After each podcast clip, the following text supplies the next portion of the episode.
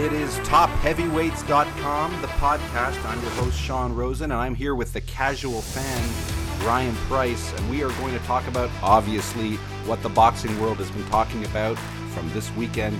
The Bronze Bomber, and he hit his namesake, knocked out the Nordic Nightmare Robert Helenius, Deontay Wilder, KO 1, and it was, I guess, in some people's minds, not a surprise. Obviously, from what we said in the last podcast, we're not surprised. Uh, but I think the way it happened was a surprise. Ryan, welcome to the show. Thanks, Sean. Well, uh, let's just let's just say what we can. First of all, it, it, should be noted only three punches were thrown by Deontay Wilder in that punch in that fight in the first round, and the last one obviously did the trick. Yeah. Um, your thoughts? Well, like you say, uh, not not completely surprising. I was definitely surprised um, at how quick it was. I think a lot of people would have been, and surprised at the, at the punch itself. Um, yeah. It was one of those interesting punches that uh, he was on his back foot. Uh, you can sort of, you know, there was an element where you could see, you could. It's easy to say from an outsider's point of view that uh, Helenius was kind of walking into a very dangerous corner, but he had him on his back foot. I, I just don't. I didn't see the punch coming. It just came out of nowhere. It's always yeah. it's incredible when you can see these you know, people will say things about that kind of punch, but when you watch the footage, his head, it moves. It's a hard punch. You could hear it in the arena. You could hear it. Yeah, it's incredible that they can get that much power uh, from from the back, almost, from the back, almost over top. And he was like sort an of arm punch. It, you'd think so, um, but he used his body, yeah. and really, there's a lot to say about so little because yeah. this punch and I just want to bring this in to sort of expand on the subject a little. And there's parts of this I want to deal with. That punch was a great deal like the famous phantom punch that Muhammad Ali threw in the rematch with Sonny Liston, where mm-hmm. Liston was coming forward, Ali was making him look awkward. And I have to say, Robert Helenius did look awkward. Now, he was fighting a fight that was different from his counter punching style. He's sort of a yeah. hard punching counter puncher. But I think Helenius, and he gave post fight interviews, and uh, again, yeah nothing but great things to say about Robert Helenius. Let's be very clear. These are all 100%. top heavyweights. These are guys that are doing things that none of us can comprehend yeah. at the highest yeah. level. So let's keep 100%. it where it is. There's nothing, uh, nothing to be ashamed of, and just Helenius implemented a come forward style which wasn't his yeah. normal way to fight, and it did look awkward on him, frankly. Mm-hmm. But Helen, mm-hmm. but Wilder, to his credit, employed a boxing style where he stayed back, moved side to side, yeah, he, which again is not his. No, he's a not. he's a he's a hunter. Well, generally. he did. Well, yeah, but he did do a lot of that in his early career when he was building up, where he sort of mm-hmm. took advantage of the opponent's um, wide open style to sort of right. without taking undue risk by attacking. I mean, everyone's under risk, and I think Deontay Wilder has made that point that everyone is under risk. So, yeah. But I just have to say, it looked it looked a lot like the punch that Muhammad Ali dropped Sonny Liston with, which in, in effect ended that fight in the first yeah. round, and everyone thought it was a fix. Yeah, um, and you um, see this, you see some of the same things online. I've noticed, and, and I'm. It seems ridiculous. Like I said, you can hear it, you can see the head movement, and I don't, and, and, and even I, the spot, even the, in, I'm not, sh- I don't really know much about this, but it's, it almost seems like it's connecting somewhere sort of temple-ish area where it's, it it's a dangerous of, area. Yeah, and Helenius was coming forward. Mm-hmm. Wilder was bringing himself back from the ropes. Right. And the way Helenius came forward, and again, this is he, you know, he had uh, his left coming forward, but the the space between his left and his and the opening was huge. Yeah. And I just don't think Helenius anticipated, and he said it. And I'm and I'm saying this based on what yeah. said. I'm yeah. not you know, I don't claim to be an expert on the sport of no, boxing, no, but I've watched a lot and I've studied a lot. Um, I just think that Helenius made the point that he didn't consider that Wilder could have effectively implemented a back foot style where if the opponent is coming forward, because Helenius probably knew he was being reckless, but he mm-hmm. just didn't consider Wilder to be an effective puncher while going backwards. Now, right. Fury got Wilder going backwards. Now, obviously, mm-hmm. we know that there were many moments of danger in the third fight. In the second fight, Fury did it the way he wanted to do it, kept Wilder going backwards. But Fury was using yeah. a hard jab and head movement and feints, yeah, a lot of things to keep Wilder off balance. Yeah. So, Yeah, and and Fury seems, uh, from my bit of watching, it seems like that he uh he he has an ability to get his hands like he sort of ties you up when he starts coming at you. Like he uses the size and it's it's it's a it's the kind of skill that he doesn't have to necessarily be thinking of doing these things when he actually does them effectively. Right. And I think Fury has that. And, um, and and I would say one of the things that should come out of this bout is um, Wilder his is showing has shown an incredible adaptive ability to expand on his repertoire, Mhm. and uh, he came in there at the top of his game. Um, Yeah. And he implemented a style that wasn't his style, and it worked Yeah. perfectly. And anyone who insinuates that somehow uh, Robert Helenius was not worthy of being there as a comeback opponent, Oh, yeah, no. he was absolutely worthy of being there. I think this the the the credit has to go to Deontay Wilder and both fighters, obviously, but Deontay Wilder gets the credit for having the right counter plan. Yeah. Helenius had the plan, yeah, yeah, but but Wilder had the counter plan, and it was a counter punch in a sense. Yeah. Um, even though you know Helenius hadn't actually thrown an effective punch, it was an effect, a response sure. punch, right? for sure. So yeah it's it's uh it's it's also interesting i mean the talk is definitely of the fact that you know it, it's it's strange to watch something where they're saying oh the bronze bomber is back and you're sort of like well was he was he gone but it is a big question after someone loses two fights i mean back to back against against a man like you don't really know what that's going to do i guess. So i suppose that's what people are celebrating even though there's an element where you're like this guy is dynamic he's an incredible fighter and that right hand is incredible. So uh, it's funny to sort of say someone's back when you're like this guy's Well, it's it's the I think there's a certain people like to grab onto things. I mean, to me, Deontay Wilder is a top-notch athlete at the potential prime of his of his abilities, and period. Now, yes, he lost to one boxer, Tyson Fury. That's no shame. And in that, in that, in those bouts, except well, the second one not so much, but in the yeah, first and the third, and- ugh, he showed that he could do a lot of damage to Tyson Fury, including Yeah. dropping him twice. And when you can drop someone twice, that means if you need to, or if the if the if the situation is there, you can finish it. yeah now do you think um i was i was thinking about this in the sense of uh the fact that fury is someone who has you know now on multiple occasions received the full force of um a Deontay Wilder punch has been to the canvas three times is it in the course of the three Uh, four four times, I believe. four times yeah um but has gotten back up and finished Right. uh now do you think is that a testament purely to fury or is there also a- aspects you know like my the only sport i've ever really played is uh soccer for, for example and i know that sometimes you you know Now, what you're trying to do. That's that's football for our friends across the uh, yeah, ocean. yeah, football. Probably more aptly named. Um, but i know that the, when i when you're playing you you have the intent. You see the ball coming you get your foot on it but sometimes you just get that sweet spot. And uh, i'm sure any athlete knows that. So is that also in this case is there that element where it's just like uh, sweet spot fights over? I, I do believe that with enough, with effective timing, meaning that the Mhm. opponent doesn't see the punch coming, hmm and there's actually it's actually been done in such a way that the opponent has reached you've anticipated the reach you've literally worked around the reach yeah with with enough time and you put it through with perfect timing the opponent doesn't see it um and Yeah. yeah and it lands Yeah. on the sweet spot as you say yeah i think and that can be the anyone- difference between anyone get, yeah between getting up or not getting up, absolutely So, oh there's a difference between getting dropped yeah um, and and having your senses yeah and getting dropped and not having your senses. I mean, I think uh, why, um, Tyson Fury did not. Well, again, you know, it's funny. i know i know It's- i know A lot, I don't know what to say about it, but no I mean, no, but you know, not to take away from anything, but I think it was Mm-hmm. Jarrell Miller, and I know Jarrell Miller has got a lot of his critics out there, but this has nothing to do with his career. But he, um, his feeling was that in the uh, first uh, Wilder Fury fight, Mhm. that yes, Fury was hit by a two punch combination and dropped, but Jarrell Miller, and it's real, but Jarrell Miller Yeah. sort of indicated that Fury, when he went down, decided to keep his eyes closed and do that or stare, you know, Collect that there was sort of yeah. collect himself, but in the flash moment of his talent and everything, he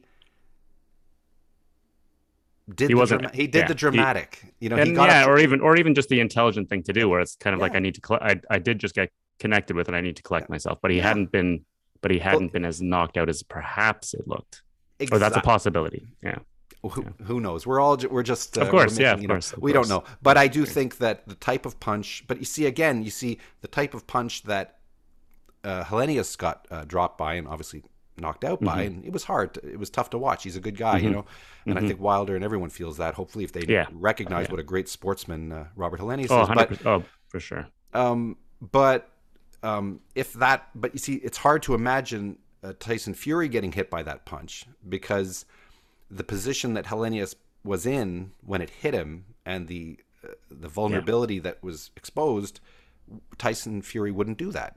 Yeah, right, right. Um, you know, Tyson Yeah. Fury did finish the uh, second fight of their trilogy with an attack in the corner against Wilder with a flurry being thrown, but at that point, Wilder had already switched into gloves up protection mode, Yeah, yeah, and which he wasn't in. He was No, going no, side to side and no. moved. So we don't want to, you know, go too far. But I think No. what sh- what should come out of this is that everyone likes, not everyone, but many like to say that Wilder is not skilled in the sport of boxing. I think that is going to have to be dispelled at some point, yeah, whether in the future or the far future, because he's showing you. The reason you're a great boxer is to be effective in the boxing ring and do what Yep. needs to be done. And Yeah. Deontay Wilder has shown that, and he's showing Yeah. it more going forward. So let's uh, Yeah, welcome back the sure. not welcome back. Let's let's be thankful that the bronze bomber bronze bomber is still with us and that Yeah. uh, things are going Well, fine. he definitely, uh, he definitely adds a lot to the. He's. It's great that he's in there. He's uh he's just in the sense of his. There's some some people where you can just sense the, their heart and their, like the amount. that He's a true warrior. It's it's it's uh it's awe inspiring. Yeah, it is, and he's brought. I think uh, the mission mission accomplished. The American market is now paying Yeah. closer attention because one of theirs is ready to take another stab at it, and for real. So that's a good Yeah, thing. definitely. Um, Frank Sanchez uh, stops Carlos Negron in the ninth round. We pretty much called that one. Said it would be a late round knockout or a ten round decision. Um, Mm-hmm. Yeah. I think Sanchez had problems uh, with Negron uh, in the first few rounds. Uh, Negron fought effectively. Sanchez turned up the heat in the last couple of rounds. He had to. He didn't want another 10 round decision that was sort of Mm-hmm. dull, if you will. Um, I think he moves on. He doesn't shoot forward. He's not. He hasn't got anyone talking about it, um, No. really. No. So we'll have to see with Frank Sanchez. He's uh, he's a you know he's a top fifteen guy. Some would say top ten, but we'll have to see. Let's just Yeah. move on. Carlos Negron. I'm afraid his uh, his future right now looks like um, more journeyman type fights. He's a solid Right. guy. He can uh, he can give anyone a go. Hmm But the problem is he just doesn't seem to have the ability to, uh, or not the ability, at this certain level, he just doesn't seem to have what it takes to win the big one. So, um, but Yeah. moving on. Also on the undercard, there was an, there a couple of, there was actually two heavyweight fights on the deep undercard. One was a real back and forth. We're not going to cover that right now, but if uh, fans want to check it out, it is there. But really interesting. Uh, Gurgen Hovhannisyan. Is that the way you say it? Uh, Uh, yeah, I think so. I think that's right. Yeah. Hovhannisyan. Hovhannisyan. Gurgen Hovhannisyan wins a sixth round TKO over Michael Polite Coffie. Uh, interesting fight. Again, the most uh, we talked about it before, but now that he's won, he's 4 0, four knockouts. Gurgen. Um, Hovhannisyan, uh, he took on an opponent in Michael Polite Coffie that was top 50 or maybe top 40 even, top in the top 50s, top 40s. An opponent which was of a higher caliber than a lot of prospects and even some of the top heavyweights in the top 30 are uh, going up against. And he won by sixth round knockout. Ryan, I encouraged you to look at this. I know you're a casual fan and it wasn't on your radar, but I Yeah. sort of pushed, gave the Armenian push there, if you will. Yes. To look at Yes. Mr. Gurgen uh, Hovhannisyan. And uh, what did you think? Um, well, it was it was definitely a, a fascinating fight. Um, from you know, it was it was a good fight to watch, even in the sense that Lennox was commenting, so you get some intelligent. You were getting a lot of intelligent uh, information and things that I wouldn't have known as far as um, as far as the shape of the shape that Coffie came in to the fight at. There was some Yeah. commentary about the fact that he was a bit heavy, but uh, he definitely. I mean, from from the hearsay and from also watching the fight, he's he seems like a very dangerous opponent. Uh, it was I was very impressed to be honest with uh, and He was. Uh, it's always incredible to watch someone where you're like where he's not. You know, it's not a beauty contest. He's he's a he's a large man, but yeah. to see to see large men fight with like fast with incredible combinations. Yeah. Um, and almost that sort of um, I mean, as a casual fan, the thing that you're kind of watching for is that sort of uh, that little extra something. And there was something about his foot movement and about the way that he was moving, and even the way that he he got hit on the shoulder in an early round, yeah, and he sort of shook it off, and he was told to don't don't fool around and yeah, yeah, that kind of thing is the sort of it adds that that little bit of spice to a fighter where you're kind of like this guy's interesting to watch so uh yeah and i think I the fact that he's the fact that he's uh 4 and 0 with four knockouts that's that's not hard. Well, that's that's not the the subject. The subject is the he's the only active heavyweight from Armenia. Yeah. In the world. Really. Yep. And he is now by BoxRec considered the number 53 heavyweight in the world by BoxRec, and that's amazing after four heavy four professional fights. Yeah, unreal. he's got a good amateur background. He knows what he's doing. He's obviously got character, and uh, we'll leave it at that. I think for Michael yeah. Polite Coffie, he didn't have all that uh, background and history. Uh, he's sort of a late comer, and he mm-hmm. uh, former Marine, great guy. I've heard him being interviewed, um, but I think he may have reached uh, a level where if he's facing off against a, a heavyweight with solid fundamentals, um, he's going to have problems. Yeah. yeah, yeah, yeah.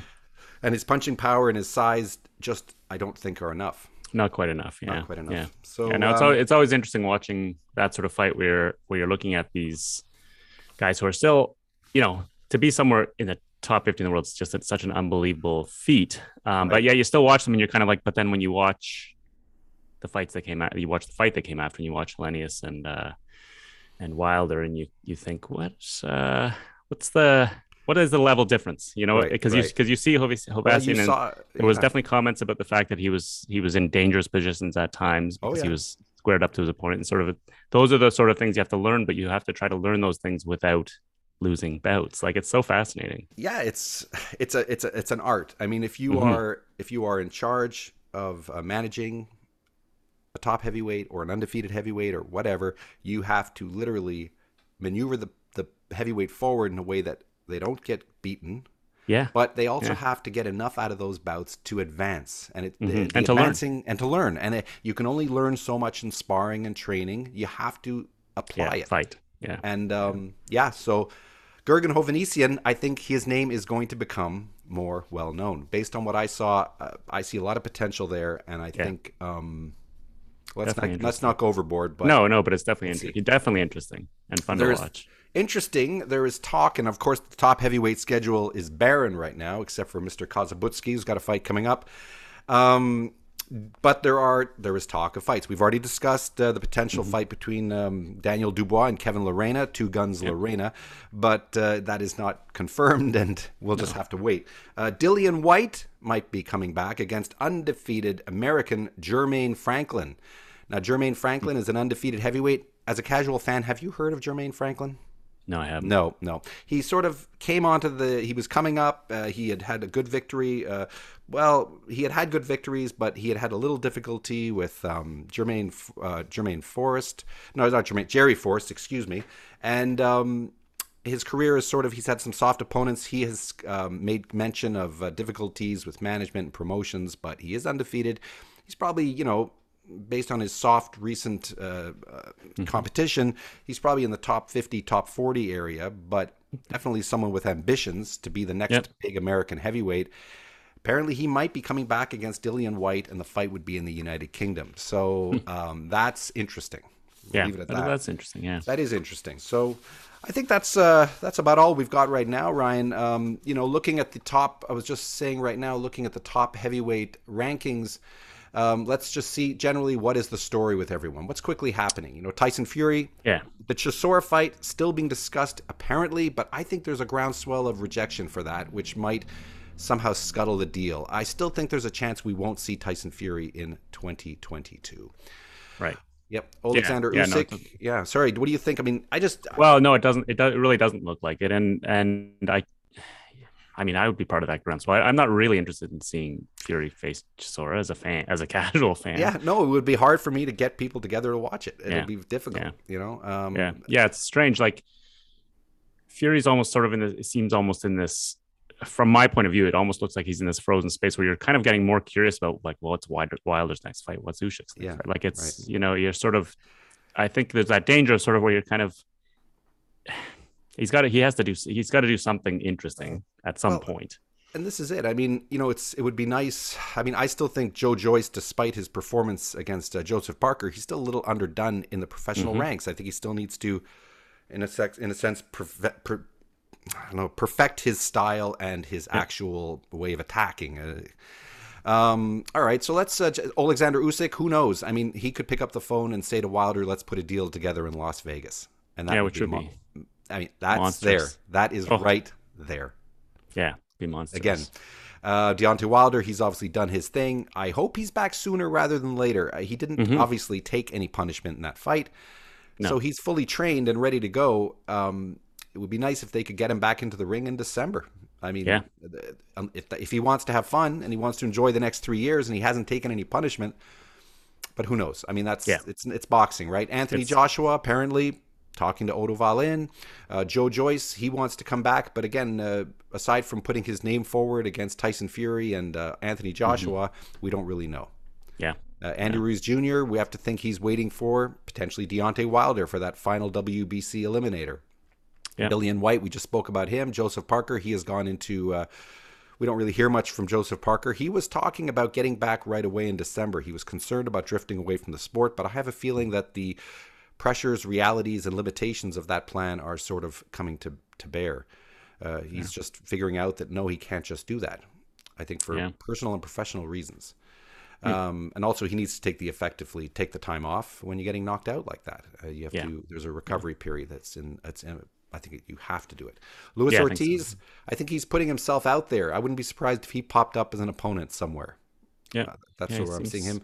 Filip Hrgović, very quiet since winning against Zhilei Zhang, and uh, Michael Hunter. He was supposed to be facing against uh, Hughie Fury, but that fell through, and Hunter has gone quiet as well. So that's sort of the top ten. Was there 11 anything? Yeah, that's the top ten or eleven. Uh, what's the big Russian? Um, Oh, of course. Well, he is coming back. Very good. Ryan Price, casual fan, uh, giving me something to talk about. Yes, he is coming back. Arslanbek Makhmudov. He'll be returning in December in Shawinigan, Quebec, Canada.